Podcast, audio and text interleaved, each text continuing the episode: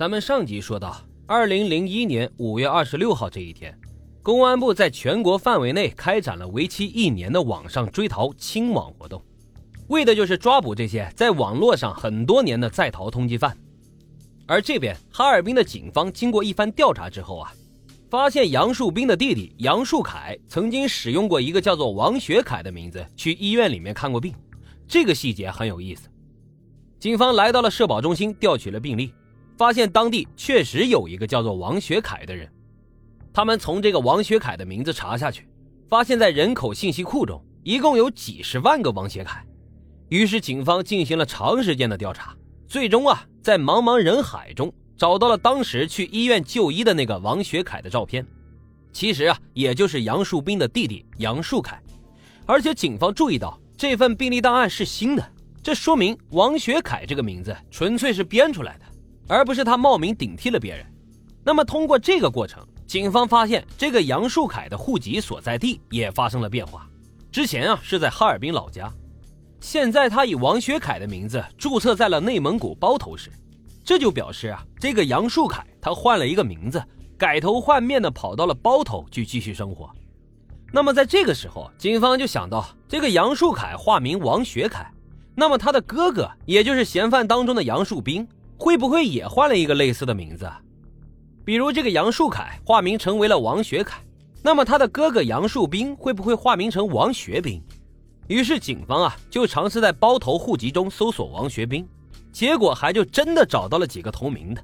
不过在调查之后发现啊，这些都不是杨树兵。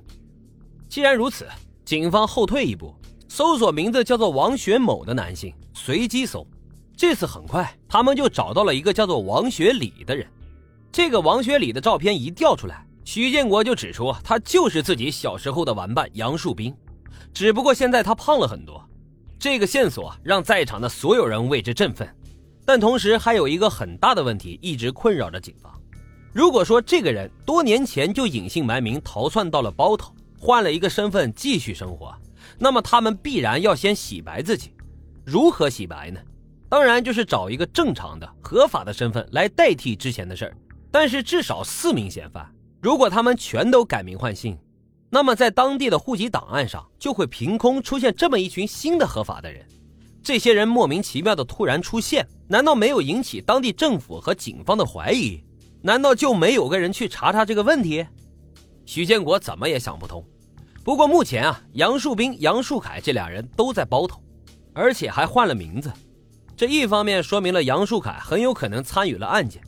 另一方面也说明啊，另外三名嫌犯吴红叶、吉红杰和张玉良有可能也在包头，应该是也换了一个新的名字和身份。于是啊，二零一一年的十月二十五号，以许建国为首的专案组迅速赶赴内蒙古包头，寻找这些人的线索。在上一集我们提到过，那个在电视上看见清网行动坐立不安的男子，这个人啊，正是化名为王学礼的杨树斌。此时此刻，他正在屋里来回的踱着步，显得十分的紧张。显然，他很警惕，也意识到了情况有变。但是他更没想到的是，警方的行动来得如此之快，以至于在他还没反应过来的时候，十一月三号刚来的包头，仅仅九天之后，哈尔滨警方就已经摸清楚了他的住所。当天的凌晨，警方瞅准时机，把正在家里睡觉的杨树斌一举抓获。紧接着，通过杨树斌的供述，剩下的三名嫌犯悉数落网。随后啊，他们对自己的犯罪行为全都供认不讳。而让所有人没有想到的是，他们杀人之多，作案手法之变态，远远超乎了警方的想象。这四个人里，杨树斌是老大。别看他现在胖乎乎、憨憨的样子，但这些啊都是表象。早年间，他曾经跟着一个道上的大哥混社会，那时候的他还年轻。刚刚二十岁，什么也不懂，第一次跟着大哥作案，就干了一票团伙抢劫，结果他没动手就分到了很多的钱，这么一看呀，就感觉这是一个好活，于是打那儿开始，他就正式踏上了犯罪之路。一九九三年一月七号，杨树斌跟两个兄弟在台球厅拿刀捅人，导致一死两伤，结果他的两个兄弟都被抓了，但是他跑了。一九九八年十一月。杨树斌又跟两个兄弟在广东抢了一名年轻的女子，完事之后，他的两个兄弟被警方抓获，他又跑了，接连两次顺利逃脱，这让杨树斌有些骄傲自满，觉得自己是相当的牛掰。于是他就找到了发小张玉良。彼时啊，张玉良刚刚大学毕业，做生意失败，钱没了，媳妇也跟人跑了，正是心灰意冷的时候。杨树斌的出现简直就是雪中送炭呢。于是啊，张玉良当场答应，两人开始合伙作案。二零零一年的六月，杨树斌和张玉良在山东文登抢了二十万。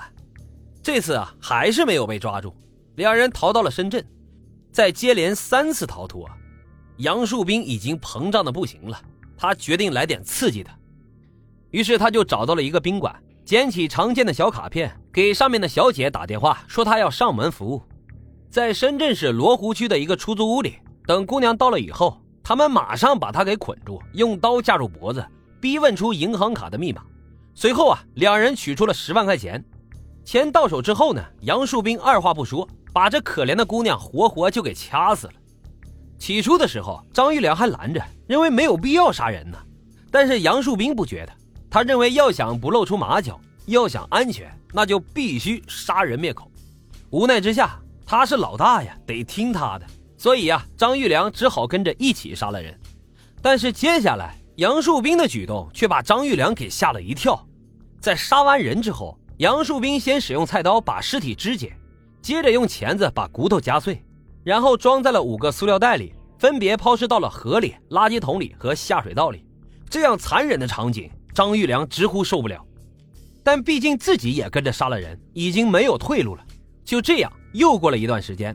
他们两个又拉了两个同伙，这俩同伙呢，一个叫做吴红叶，是杨树斌在哈尔滨的朋友；另一个叫做吉红杰，是杨树斌在深圳找过的一个小姐。不过杨树斌跟这个吉红杰啊，两人之间还有点故事。话说这个吉红杰从十六岁开始就到深圳做了小姐，一人赚钱供养着老家的父亲和弟弟。在一个偶然的机会，杨树斌认识并且爱上了吉红杰。很快啊，两人发展成为了男女朋友关系。